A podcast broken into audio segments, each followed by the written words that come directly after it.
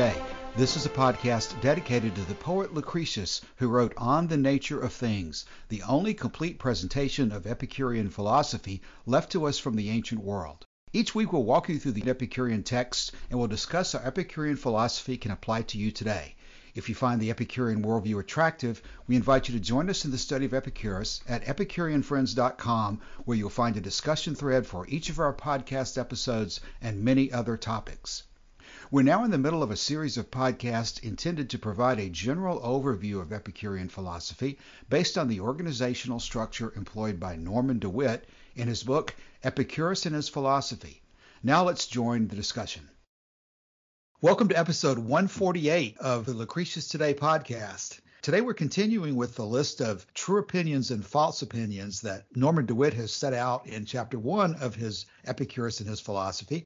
Last week we got about halfway through the list, and today we're coming back to where we ended last week on the issue of Epicurus's views of truth and the method for determining truth. These are very complicated issues that we're not going to be able to resolve today or even treat them nearly as closely as they deserve to be treated. But we would like to give an introduction to the issues, which is the theme of what we're doing, that newer readers of Epicurus will understand that these issues are out there and be aware of them so that when they come across them, they can see how it fits into the big picture of Epicurean philosophy. So last week we had begun the discussion of Epicurus's view of truth and DeWitt had said that it is a true opinion of Epicurus that Epicurus exalted nature as the norm of truth, and that this was a revolt against Plato, who had preached reason as the norm and considered reason to have a divine existence of its own. Epicurus taught that nature and the use of sensations and the feelings and anticipations are the standard for determining what we consider to be true. And just saying it like that is so superficial, but nevertheless, it gives us a starting point to discuss the issue. DeWitt points out also that it's a false opinion to say that Epicurus was an empiricist in the modern sense of the way we look at that word. DeWitt said that Epicurus did not declare sensation to be the only source of knowledge. And DeWitt goes into a long discussion later in the book about how you have to be very careful about the statement that Epicurus allegedly made that all sensations are true, especially the different meanings that the word true can have. Now, last week we talked about that just a little bit. Today, let's combine it with the next bullet point that DeWitt gives us, which is a commentary on the method by which Epicurus determined what he thought was true versus what he thought was false. And that brings us to this issue of types of reasoning, especially deductive versus inductive reasoning.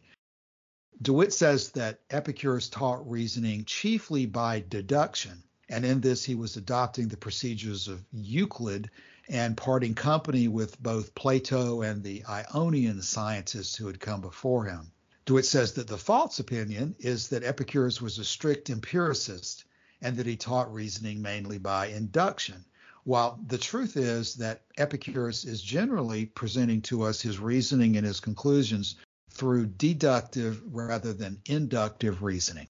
Now, to make any sense of that, we have to talk about what is induction and what is deductive reasoning. What is deduction? Martin, you want to start with that? What's induction versus deduction? Yeah, induction is if we come from observation, so other spe- special uh, case knowledge, to come to a general statement. So, so we this one is not based on strict logic, but it's just with some confidence. If all cases are like this, then we uh, we have observed then we can expect that all other cases where we do not have significant differences are also like that. And the other way around is if we have an established theory and then deduce by logic what is not directly obvious, but what follows from that theory. Okay, so you started out by defining induction and then you just defined deduction. In the show notes, we have a link to the Merriam Webster definitions of induction and deduction. Merriam Webster defines induction as inference of a generalized conclusion from particular instances. Martin, can you give an example of what inductive reasoning would be like? Simple one. No? So we see that uh, the dogs we know have four legs. So then we deduce from there all dogs have four legs. Which means that you've looked at particular instances of these animals in front of you. And since every one of these animals has four legs, that all of those types of animals have four legs. Yes, but of course, what happens is eventually you get some sort of this Siamese twin type of a dog, so bound together, uh, or, or, or, where it starts to develop, or another genetic defect. So then you have the dog with five or six legs. No? So that means already refuted. So you need to express it in a more complicated way to be accurate. Or a dog loses a leg, it only has three. You come yes. across him. In, Thailand, that's very a very common sight. Okay, so there are obvious limits and issues with inductive reasoning, especially if you look at it from the point of view of wanting to be certain about something. Just because you've seen a thousand dogs with four legs doesn't mean that every dog in the world has four legs. And if we overgeneralize to take the position that all dogs must have four legs, then we've got a problem when we come across one with three legs or five legs or more. Martin, if somebody were to ask you, well, you may tell me that inductive reasoning has limits and I better be careful about the conclusions I draw if you're going to be negative about inductive reasoning, what should I do instead? Is there some other source of knowledge other than looking at particular instances? What would you say to that person? Yeah, I mean, it depends for what type of knowledge we are up for. No? Ultimately, for most types of knowledge we're interested in, we have no way to avoid induction and we have to live with unknown probabilities attached to what we derive by induction. Yeah, I think you're right there. We have to live with that knowledge that we have not observed every instance of dogs in the world. We have to live with the knowledge that we may observe things here on the earth, but we cannot observe things on every planet or solar system or other rock anywhere in the universe. And so we're left with questions as to how far we can take our generalizations that arise from induction. And ultimately, if your standard of proof is to say that I don't believe it unless I've seen it, then you've got a real problem. And I think most people would agree in real life, whether they agree philosophically or not, that there's a practical aspect to this in which you have to eventually take the position that once you've seen so many instances of a kind, then there's a probability involved in other instances being consistent with the ones you've already seen. And I think we've talked about Martin that there's sort of a common viewpoint in what yeah, scientists generally do. I mean, uh, what is often done is hypothesis testing. So if you look at a particular narrowly defined aspect, then you sometimes or quite often you can do the hypothesis testing. So that means you collect the cases, apply the statistics, and see how probable it is to have obtained that result. I think you've previously there's a percentage that you've mentioned seems to be sort of a consensus in the scientific community. What is that? Yes, so that means if we can uh, be with 95% sure that it uh, or more, no, it's correct, so then we accept this for this instant. And then those guys which review all these papers where these type of statements have been done, then they come up, ah, okay, in almost all these cases, we get this significant result. There are a few cases where it doesn't fit, so then they examine further, oh, they did this study wrong. And uh, so they can dismiss those which don't fit. And uh, eventually, then by this some broader consensus gets reached what is considered to be the correct model. So, so what is a, a correct statement on how to make sense out of the data? And that percentage of confidence that you're talking about is something that I don't think anybody really suggests there's a magic level that we seem to have a consensus that a 98% confidence rate makes a whole lot more probability than a 51% confidence rate. But as far as where you draw the line in percentages, God doesn't tell us that. There are actually uh, different limits sometimes. So for environmental regulations, you do measurements there. So they sometimes have different limits there to apply. Okay. Let's move to the second category. But to me that Epicurus was clearly using inductive reasoning by looking at particular instances and drawing conclusions from them. But he definitely talked about multiple causation situations where you cannot, from particular instances, conclude that there's only one cause. He talked about waiting when you don't have enough information. So I think it would be very clear that Epicurus would have acknowledged the limitations of the inductive method of reasoning. And I say it that way because I think the limitations of these issues are probably very important for us to be clear about as we move to deduction, because deduction in Merriam Webster is, quote, the deriving of a conclusion by reasoning in which the conclusion about particulars follows necessarily from general or universal premises. Yes, and that is now different from the induction. So that, that one is now sure in the conclusion at the end, except it depends on the truth of the premises. That means in the end, it's actually not really more powerful than induction because it stands and falls with the premises. And from a total perspective, these premises eventually have been generated by induction. So that means in the development of something more complex than, than just a very special ad hoc theory, you will have an interplay of successive deduction and induction to get at something what works. And I think it's probably very important for us to point out that this seems to have been an incredibly important distinction between Epicurus and Plato, in that Plato was beginning his reasoning from these ideal forms that he considered to exist somewhere in the universe as absolutes. And that his position was you could somehow get knowledge of these absolutes through types of logic and types of reasoning and that unless you could reason based on those absolutes, you could never really be sure about anything. So Plato was tying confidence and being sure about something to starting with these universal premises or ideal forms, as he apparently called them. Plato hit actually how he would come up with this idea. And there will definitely have been some inductive aspect in there, but he hid it because he didn't accept the real world as we per- perceive it was real and that we can use it to find out things. He effectively hid it through his geometry and his almost numerology of things, it seems to me. And the point that I would emphasize about what you just said is that this is where they differed so much is that Epicurus emphasized the reliability or the ultimate need to rely on the senses. And Plato was rejecting the contention that the senses could ever lead you to anything that was true. He was using these other formulaic methods tied up in issues of different types of logic that Plato was suggesting. And so I've always interpreted this, and this is where it really comes home, is that Epicurus believed that nature gave us only the senses the feelings and the anticipation as the methods for determining truth, whereas Plato rejected the senses as ever being sufficiently reliable for us to come to any confident conclusions, that we had to go beyond the senses and, in fact, to some extent, even reject what the senses are telling us in order to determine what's true.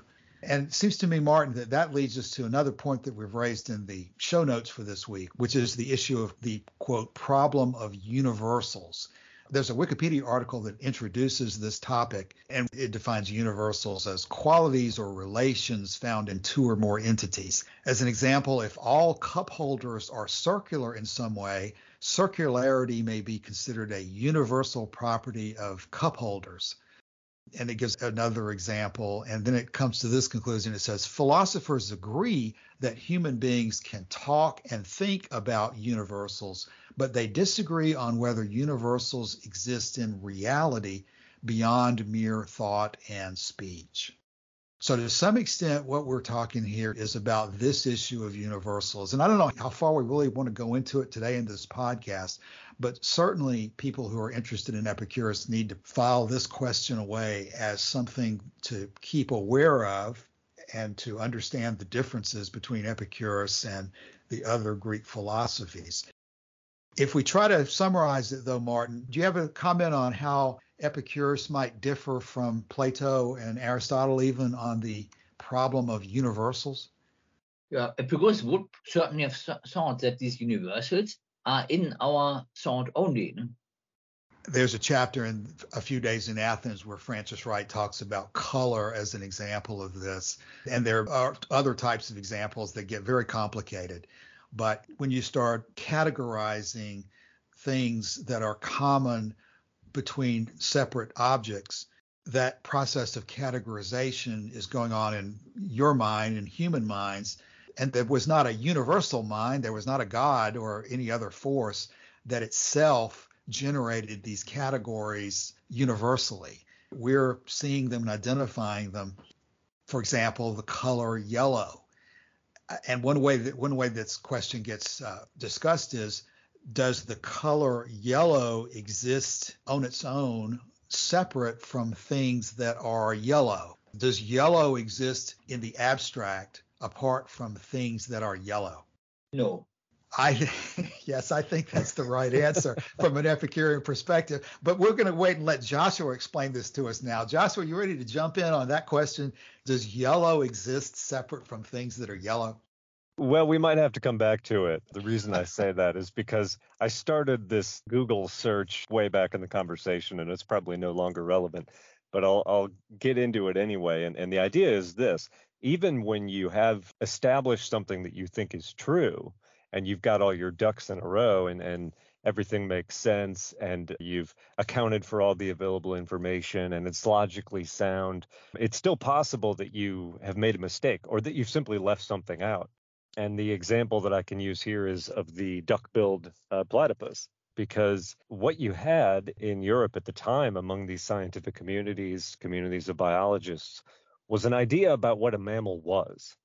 And they had, I, I guess it's kind of an inductive type argument. You, you know, you look at all different kinds of mammals.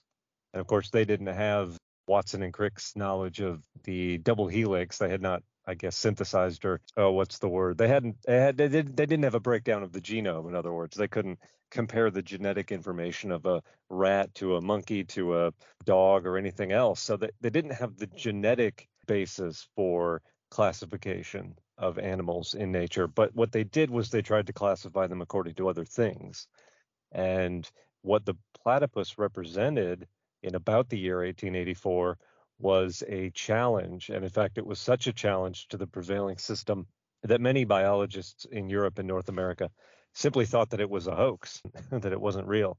Until the year 1884, in August, I think it was August 29th, there was a 25 year old biologist, relatively young scientist, working in Australia who had made an important discovery, who had been studying the issue, trying to actually find a specimen in nature a, not just a dead specimen. Europe had already, you know, seen dead specimens, but to really try and capture a live specimen.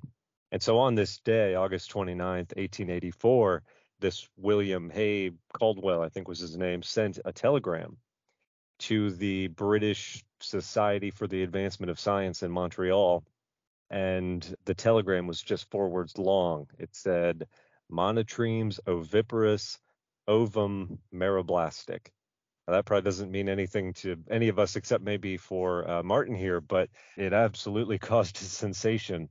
And you could imagine as this was read out to the society, the room suddenly goes quiet because what it represents is that while they knew that if the platypus was real, it was a mammal. It, it, had mammary glands, it had fur.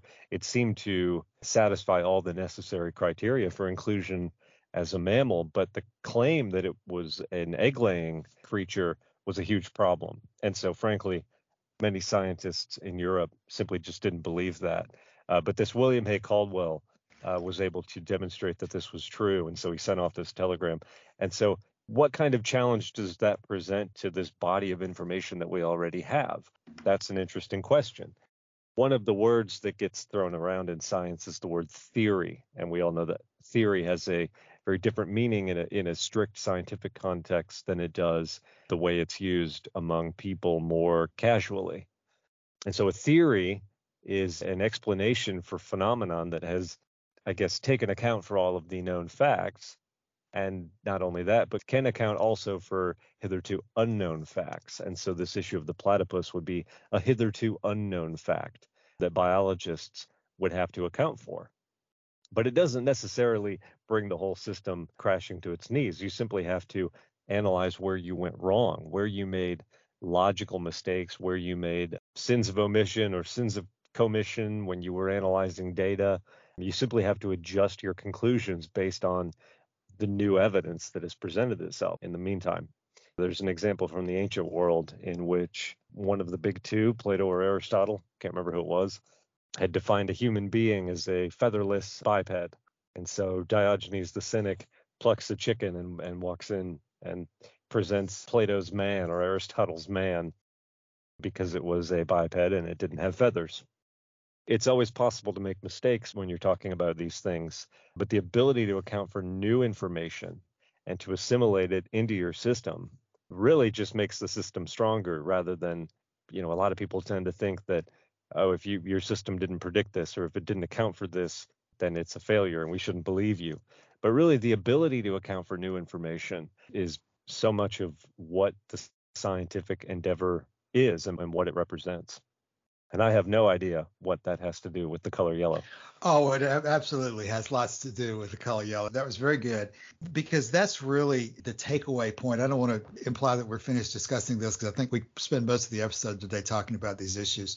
But in the end, what I heard you talking about is what happens when you find new information that does not fit into your pre existing paradigm obviously, to most of us, I think, from an Epicurean perspective, you are going to adjust your paradigm. You're going to adjust your theory to now come into consistency with all of the evidence and not just the evidence that you had previously. And so, what is the proper attitude towards knowing that you're going to adjust your paradigm? I think most scientifically minded people have a practical perspective that the fact that duck-billed platypus could be discovered and make them revise their theory of what a mammal is does not shake their worldview so much to cause them to question existence and to just become total nihilists and jump off a cliff. If you go into these issues understanding that there are limits to your reasoning and that you have to be aware of the possibility that your reasoning could be wrong, then you're going to be able to adjust to these new discoveries. Probably another good example that comes to my mind, although we haven't quite reached it yet, is what happens to the world of religion when finally, as we expect it to be, life is discovered somewhere else in the universe besides the Earth. There's been a lot of discussion over the centuries that such a thing would be revolutionary in human affairs, and no doubt it would be revolutionary for certain people, but from the Epicurean perspective, he's been expecting that for 2,000 years or more, that there's life elsewhere in the universe. And nevertheless, even though he's taken this position to expect something that we have not seen proof of to this point, he doesn't fall into absolute skepticism, into saying that nothing can ever be known with confidence. And that's, I think, the thing we come constantly back to in these discussions is just because you realize that certain decisions have to be made on probability based on the evidence that you do have, does that lead you to become a total skeptic who thinks that the salt and the pepper in front of him on the table may magically disappear at any moment and he'd better pick one quickly before it does? That's why this is all so related to skepticism. I think we all know what skepticism means in an extreme sense and we can understand the difficulties with it. But finding another word that correctly describes Epicurus' position is maybe a little bit harder. Because if Epicurus was not a skeptic, is there a good word in your view that summarizes Epicurus' perspective in relation to skepticism? I don't know about a single word that would express this, but there's a phrase that he repeats again and again, particularly, I think, in the letter to Pythocles. He says, Nothing in phenomena is against it he uses this to if you're going to say for example give an account of magnetism and, and epicurus probably didn't have an accurate understanding of magnetism because he lived in the third or fourth century bc and it probably simply was not possible at that time to have an accurate understanding of magnetism but when he would try to explain something like the lightning or a tornado or an eclipse he would account for it given what he thought was good evidence at the time and then he would cap it off by saying nothing in phenomena is against it. So the implicit assumption, I guess, that you're making when you say that nothing in phenomena is against it is that when something in phenomena does come up, something that you didn't know about before, when something like that does present itself, you can't go on saying that nothing in phenomena is against it. You either have to examine this new thing and determine whether it really is real, which in the case of the duck-billed platypus the scientists of Europe were prepared to do by simply discarding it. But in the end, what they did was with better evidence, came to accept that this was true and then adjusted their system accordingly. And Epicurus, in the face of new evidence, would have had to do the same thing. It's implied in the phrase that he keeps using there in the letter to Pythocles nothing in phenomena is against it. Yes, and the opposite of skepticism is dogmatism. So that's that's what you touched on previously already. Which is a word that we have to be very careful with, given its very negative and overbroad connotations we just said that these dogmas we establish, they are open to revision if the data don't fit it. If new data don't fit it anymore, then we revise it. And then we have a new dogma with which we then avoid to become skeptics.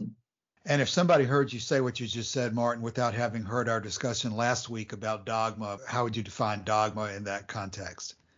Or, or we rather use the adjectives and it's more easier to say. So instead of characterizing our perspective of it as dogmatic, we can call it axiomatic.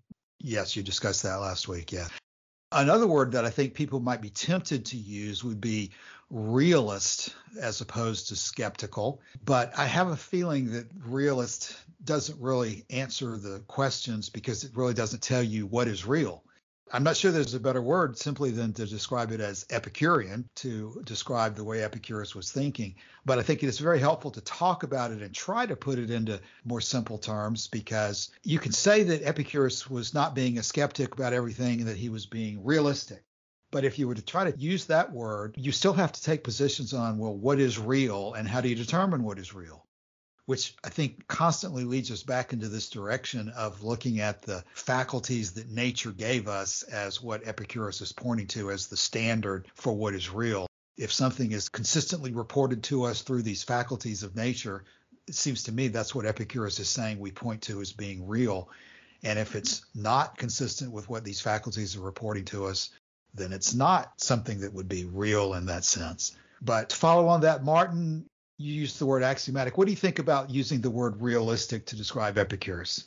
Yeah, I mean, probably in some some ways it may be applicable, but the problem is it's in conflict with, I think, what is the most adequate description of modern science, because modern science is not about truth. Or truth occurs there in a trivial sense, like the measurement protocol, the data in there have been truly recorded. So so that's true. No? So the data, the numbers in there are true. We actually measured them. But it, it doesn't matter. The question of whether a, a scientific theory is true or false does usually not matter because the question is is the theory adequate for what we want to find out with it? And whether it is then also true does that just doesn't matter. And this is different the way the, the ancient philosophers thought. They, they really thought they were after the truth. And i, I think mo- not all but most scientists nowadays are not after the truth that's an interesting way to look at it. And I'm not sure that says good things about modern science, but it's a very good way to look at the question are we after truth or are we after something else? First of all, what was Epicurus after? Was Epicurus after the truth or was Epicurus after something else? The way it's written, it really he really thought this is true. What so his his his modeling, uh, his pre-scientific modeling, that this was true. And whereas scientists who think like me don't think that we're dealing with truth in science. I mean, there are others who think like that, and that means that this realism is, is the wrong opposite. So, so that means these two different camps you can call realistic and anti-realistic. So that means in that sense, I would be an anti-realist, but if you say this casually, it wouldn't make sense. There's a scene in one of the Indiana Jones movies in which he's describing what archaeology is to his students because he's a professor at a college or university. And what he says basically is that archaeology is the attempt to discover facts. And then he goes on to say, if it's truth that you're looking for, you need to go down to room whatever, which is Dr. Whoever's philosophy classroom. The truth is the province of philosophy, and that science is, is more appropriately attempting to deal with facts. I don't know if that clarifies things. I think it clarifies things as to modern science. I don't know that it necessarily clarifies things as to what we are after in the study of Epicurus and in the application of Epicurean philosophy, because I have a hard time believing that at any point Epicurus would abandon the word truth and say that we were not after truth. it sounds like I think Martin said this a moment ago that he thought his position was both true and consistent with everything that nature tells us. And I don't think he would admit the possibility that nature would point us in some direction other than truth. But the word truth itself is so complicated and so subtle. Again, we referenced last week Pontius Pilate's question about what is truth. And unless you've really thought about that, you're never going to really get a firm understanding, I think, about where Epicurus was going. Yeah, it's interesting because in scientific endeavor, the stakes are, I guess, lower than in philosophy. And in, in science, it's much worse to be very wrong. And so I guess it's bad in philosophy too. But in philosophy, what you're dealing with is Cassius something that you always point out, which is if the claims that were made by Christians, if the claims that were made by Muslims, if these claims were true, it would fundamentally alter uh, any approach we have to questions about death, questions about how we should live our lives, questions about the afterlife, questions about our relationship with God. I mean, the stakes could not possibly be higher than when what you're dealing with is an afterlife of eternal torment and torture and punishment. So it's in that context that we have to have philosophical conversations. And science doesn't get us there. So we need to, I guess, Epicurus needs to find other ways to approach these fundamental issues, which science, because of its natural limitations, simply can't answer. Issues like, is there a life beyond the grave? Issues like, does a supernatural God exist? Questions like that, that are particularly the province of philosophy and religion and where the stakes are very high indeed. Yeah, but again, I mean, they talk about truth, but they have no way to find it out. Right, because eh, the word that a scientist might use would be unfalsifiable to explain. You know, if you're going to make a claim about life beyond the grave, the claim is unfalsifiable. It cannot be tested. And if you hold yourself to the standard that the only thing that you are totally confident in is something that you can observe for yourself, you've reached the end of your ability to reason at that point. We don't accept, most of us, that there is any evidence from anyone who has come back from being dead. And almost by definition, we all understand that once we're dead, we don't come back from it. So, in terms of being certain about what happens after you die, if we take the position that we haven't experienced it for ourselves, so therefore we're not sure, we've reached a dilemma in our reasoning I think Epicurus was taking the position that if you stop at that point and say, I don't know, you're always going to have doubt in your mind that will cause you to live less happily than you otherwise would. And you have to then confront these questions. Is it legitimate to speculate about possibilities without any existing evidence of your own to consider those possibilities to be valid?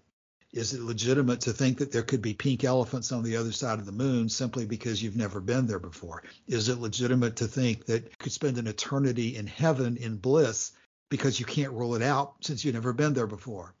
Is that whole line of thought a legitimate line of thought? And it seems to me Epicurus is saying it's not. Right. So the question is how do you sort which claims can be evaluated reasonably and which claims can't? And uh, I think it was Christopher Hitchens who formulated this particular way of expressing things, which was extraordinary claims require extraordinary evidence. And those claims, which are extraordinary but have not furnished extraordinary evidence, should simply be dismissed. It's not worth our time. You could take Thomas Jefferson's approach. He says about Catholicism and its doctrine of the Trinity, the triune God, that an idea has to be comprehensible before logic or reason or these faculties of our minds before we can act upon it.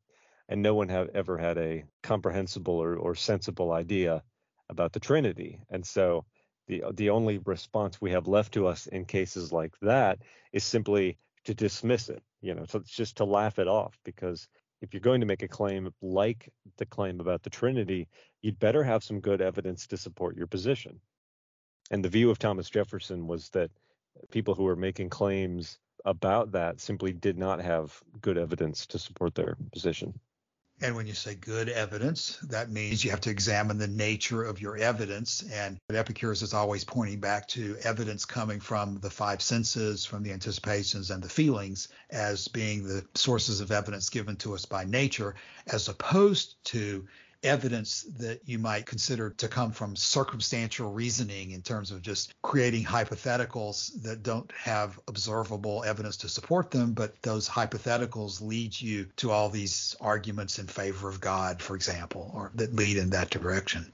You know, this is probably a good time to remember that we're in the introductory section of our discussion of Epicurus in chapter one here. So, probably we've gone as deeply into this issue of truth as we have the time to do at this point in our discussions.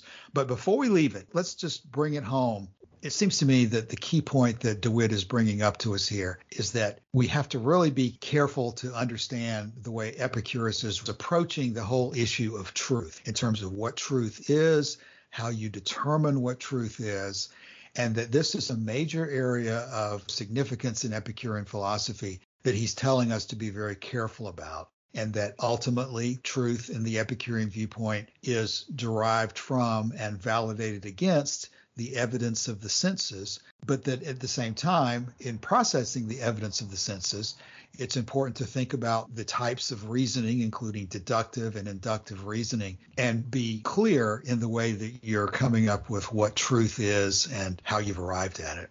And that summary is a way to lead into the next section that DeWitt brings up here, because that summary seems like it's very abstract and it is a very deep subject.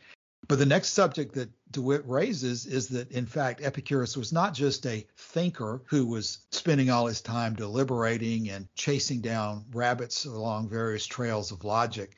DeWitt's next point is that Epicurus was a man of action and not just thought. DeWitt says that it's false to say that Epicurus was a moral invalid, a pacifist who taught retirement from and non engagement with the world. The truth of the matter is that Epicurus was actually producing a philosophy that had very serious missionary aspects, and that Epicurus was combative, and he had natural gifts of being a leader, an organizer, and a campaigner.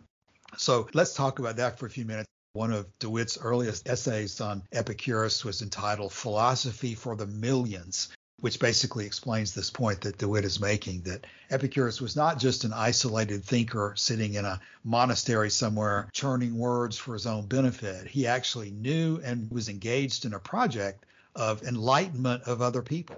One thing I want to point out is this view that the ancient Greeks seem to have of their philosophers. Perhaps there was an element of pride involved in being the kind of civilization, the kind of city state that attracted deep thinkers.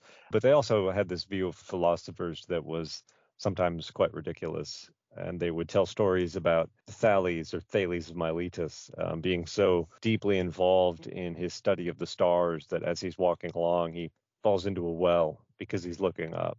It was said about Empedocles that he jumped into a volcano to prove that he was a god. Another story would be one of Archimedes when he was from Syracuse, which is on Sicily, I think. And when his town was sacked by the Romans, the Roman soldiers were instructed not to kill him. But he was so intractably focused on his work, he was studying his diagrams. And usually in paintings, he's portrayed this way that when the Roman soldiers encountered him, he didn't even look at them or, or seem to notice them at all until the moment when they ran a sword through him. It's this idea that because philosophers are interested in the workings of nature and things that are going on in the sky, things that are behind the scenes, that their full attention and focus is on that. And so that when it comes to the real world and the things that people have to do to survive in the real world or simply to get by in complex societies, the philosophers are not adequate to the task. And there's many, many stories from the ancient world to make this point. and in drama was it the clouds or the frogs? Maybe it was the frogs. Some of these plays from the greek world where philosophers are lambasted and in fact lucian of, of samosata a satirist and a biting one at that had many of the same approaches or, or takes on the prevailing attitude of philosophers in the world because they didn't really seem to focus on things that mattered to most people.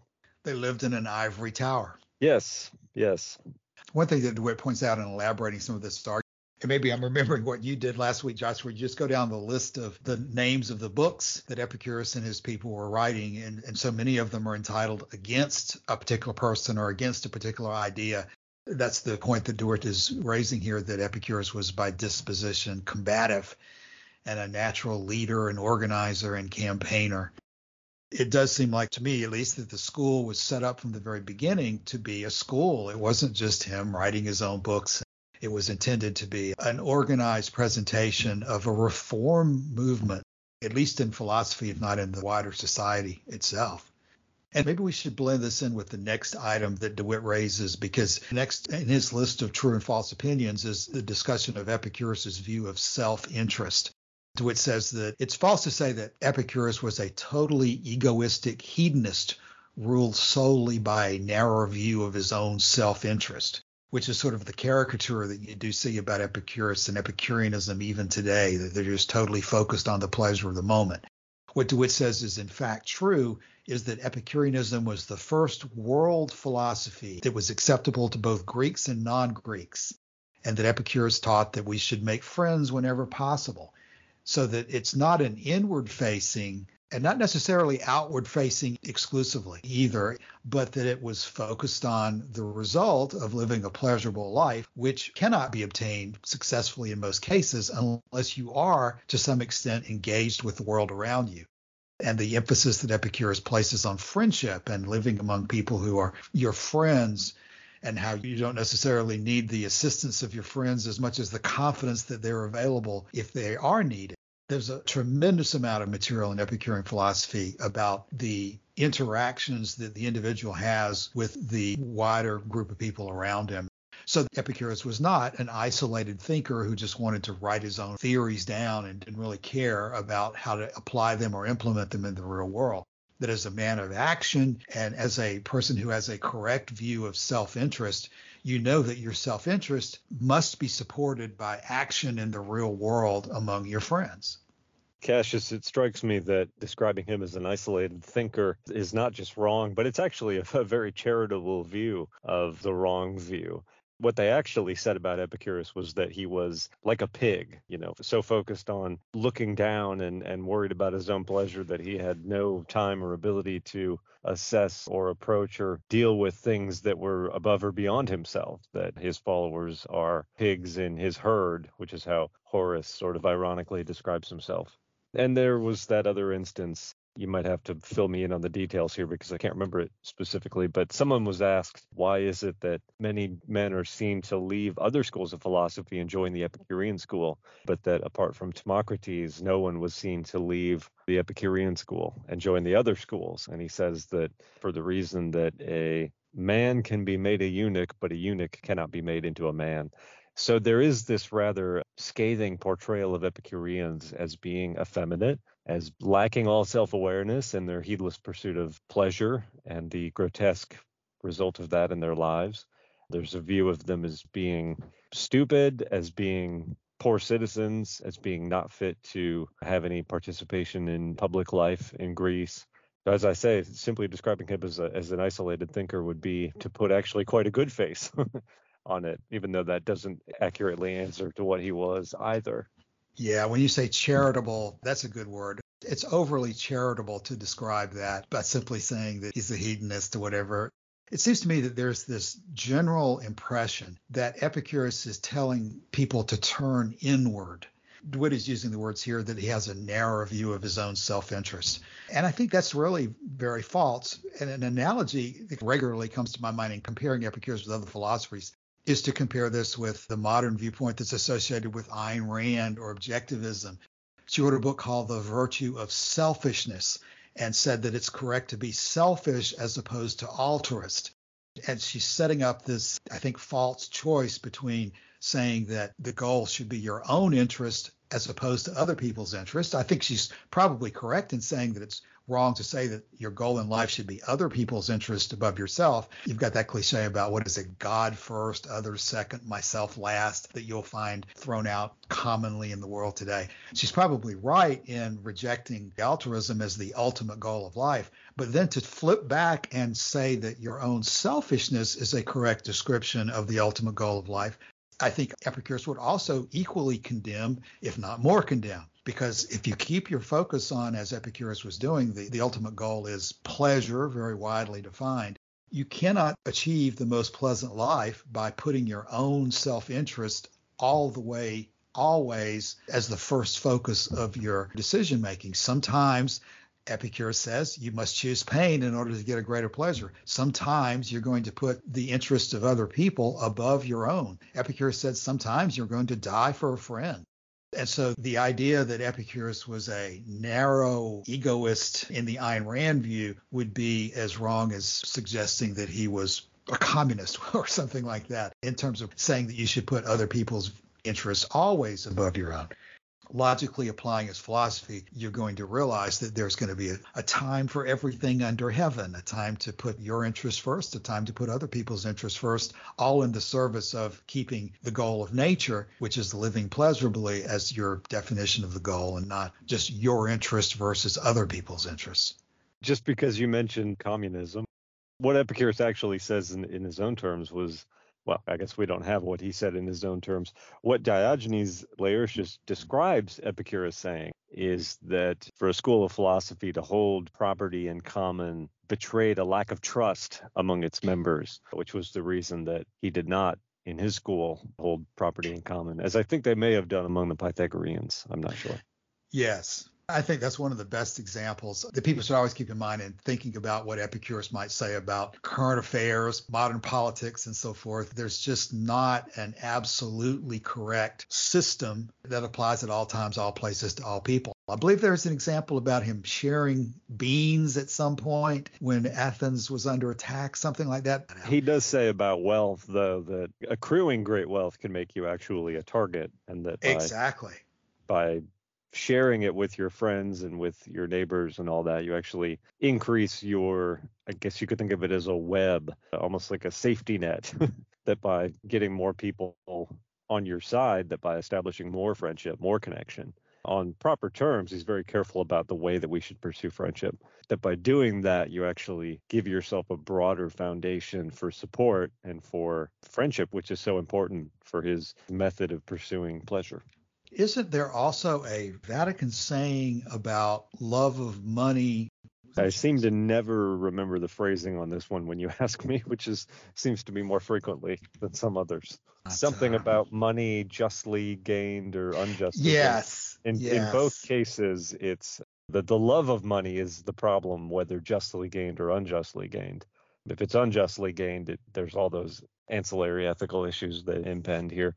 But even when it's justly gained, the love of money for its own sake is something not to be cultivated in yourself. Right. Money is such an easy example. When you start talking about altruism versus egoism or whatever, Vatican saying 43, the love of money, if unjustly gained, is impious. And if justly gained, it's shameful.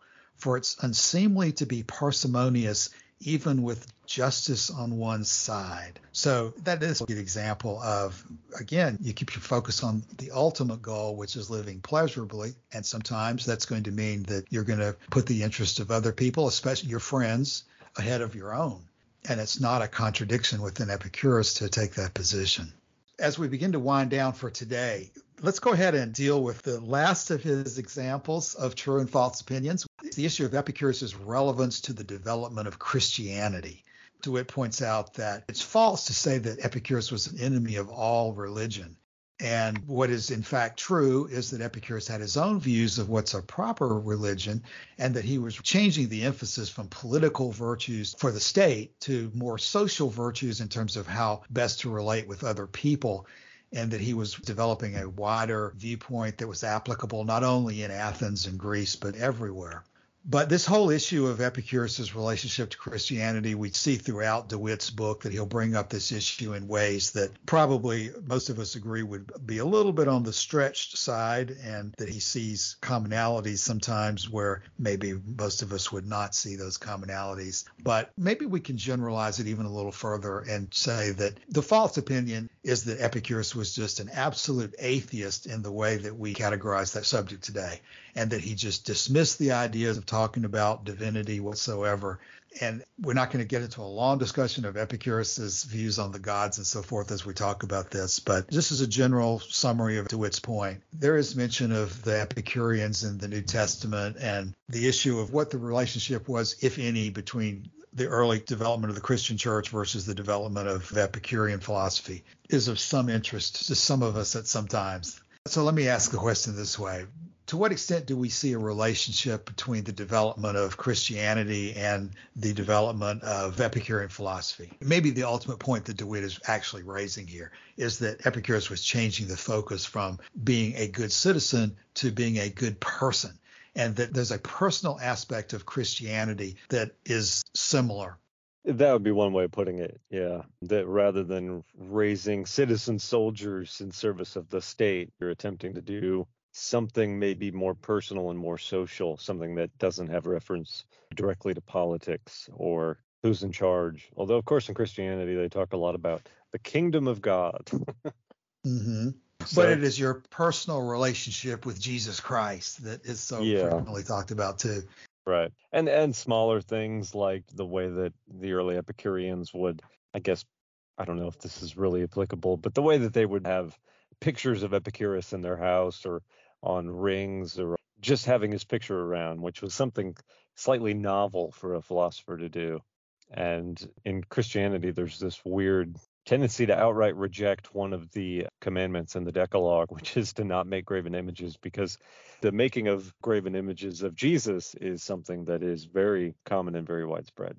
Whereas in Islam, this commandment is actually heeded to the letter, and they do not make images of Muhammad or of God or of any of the other figures. And when you go to a mosque, which I've never been to a mosque, but what I see in pictures is this stylized arabesque, the way it's described, method of decorating and taking like the Arab language, for example, and using that decoratively inside the mosque rather than having stained glass windows of the signs of the cross or the stations of the cross or however it goes. You know, maybe the best way to do justice to this section and help us bring it to a close, in fact, as well, would be just for me to read this paragraph that's from page eight of Epicurus and his philosophy. DeWitt says, Epicureanism served in the ancient world as a preparation for Christianity, helping to bridge the gap between Greek intellectualism and a religious way of life. It shunted the emphasis from the political to the social virtues and offered what may be called a religion of humanity.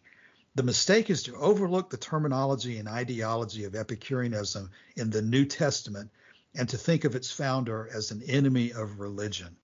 Somebody interested in pursuing that further would want to read DeWitt's second book entitled St. Paul and Epicurus, where he goes through the New Testament and looks at different passages and speculates as to what relationship they could have to Epicureans. And a lot of us have different views about whether those examples are useful or not.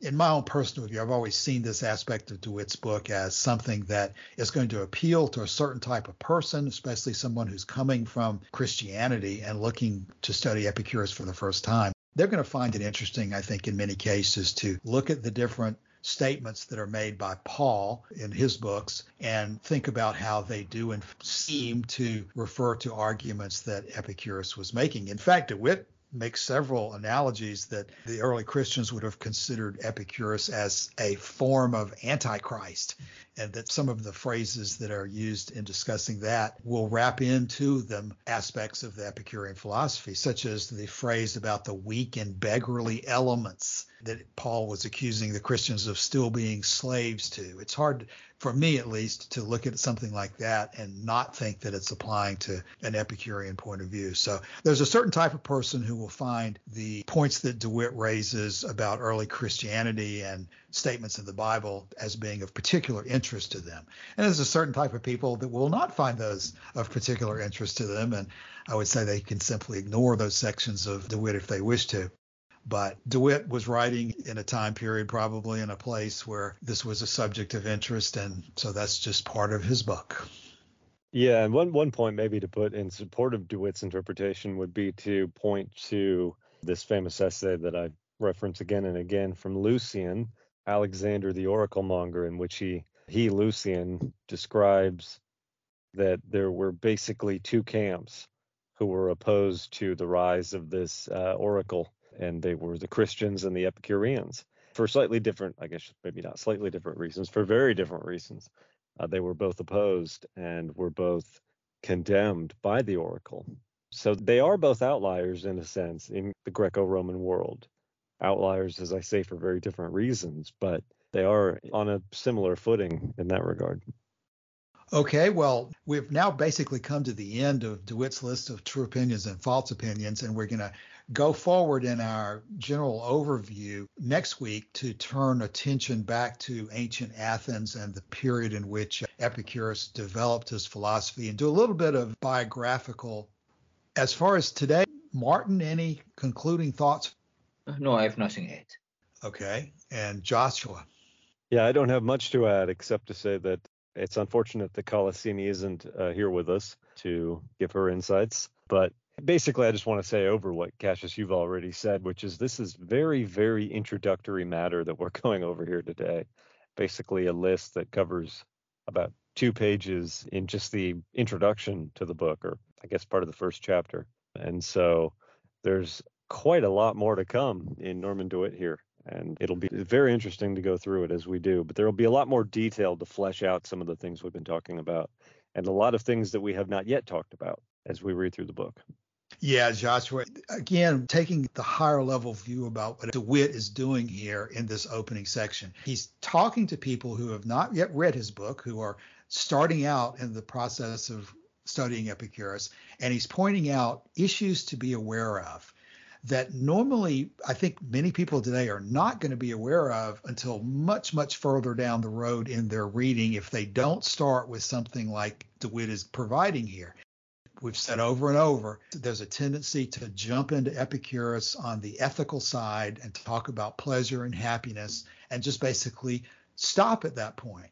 What DeWitt is warning us and telling us about here is that there's an awful lot more under the surface that we need to understand, and that we're really not even going to understand the part that we think we understand about happiness and pleasure unless we have this background overview of where Epicurus was coming from and what he was talking about.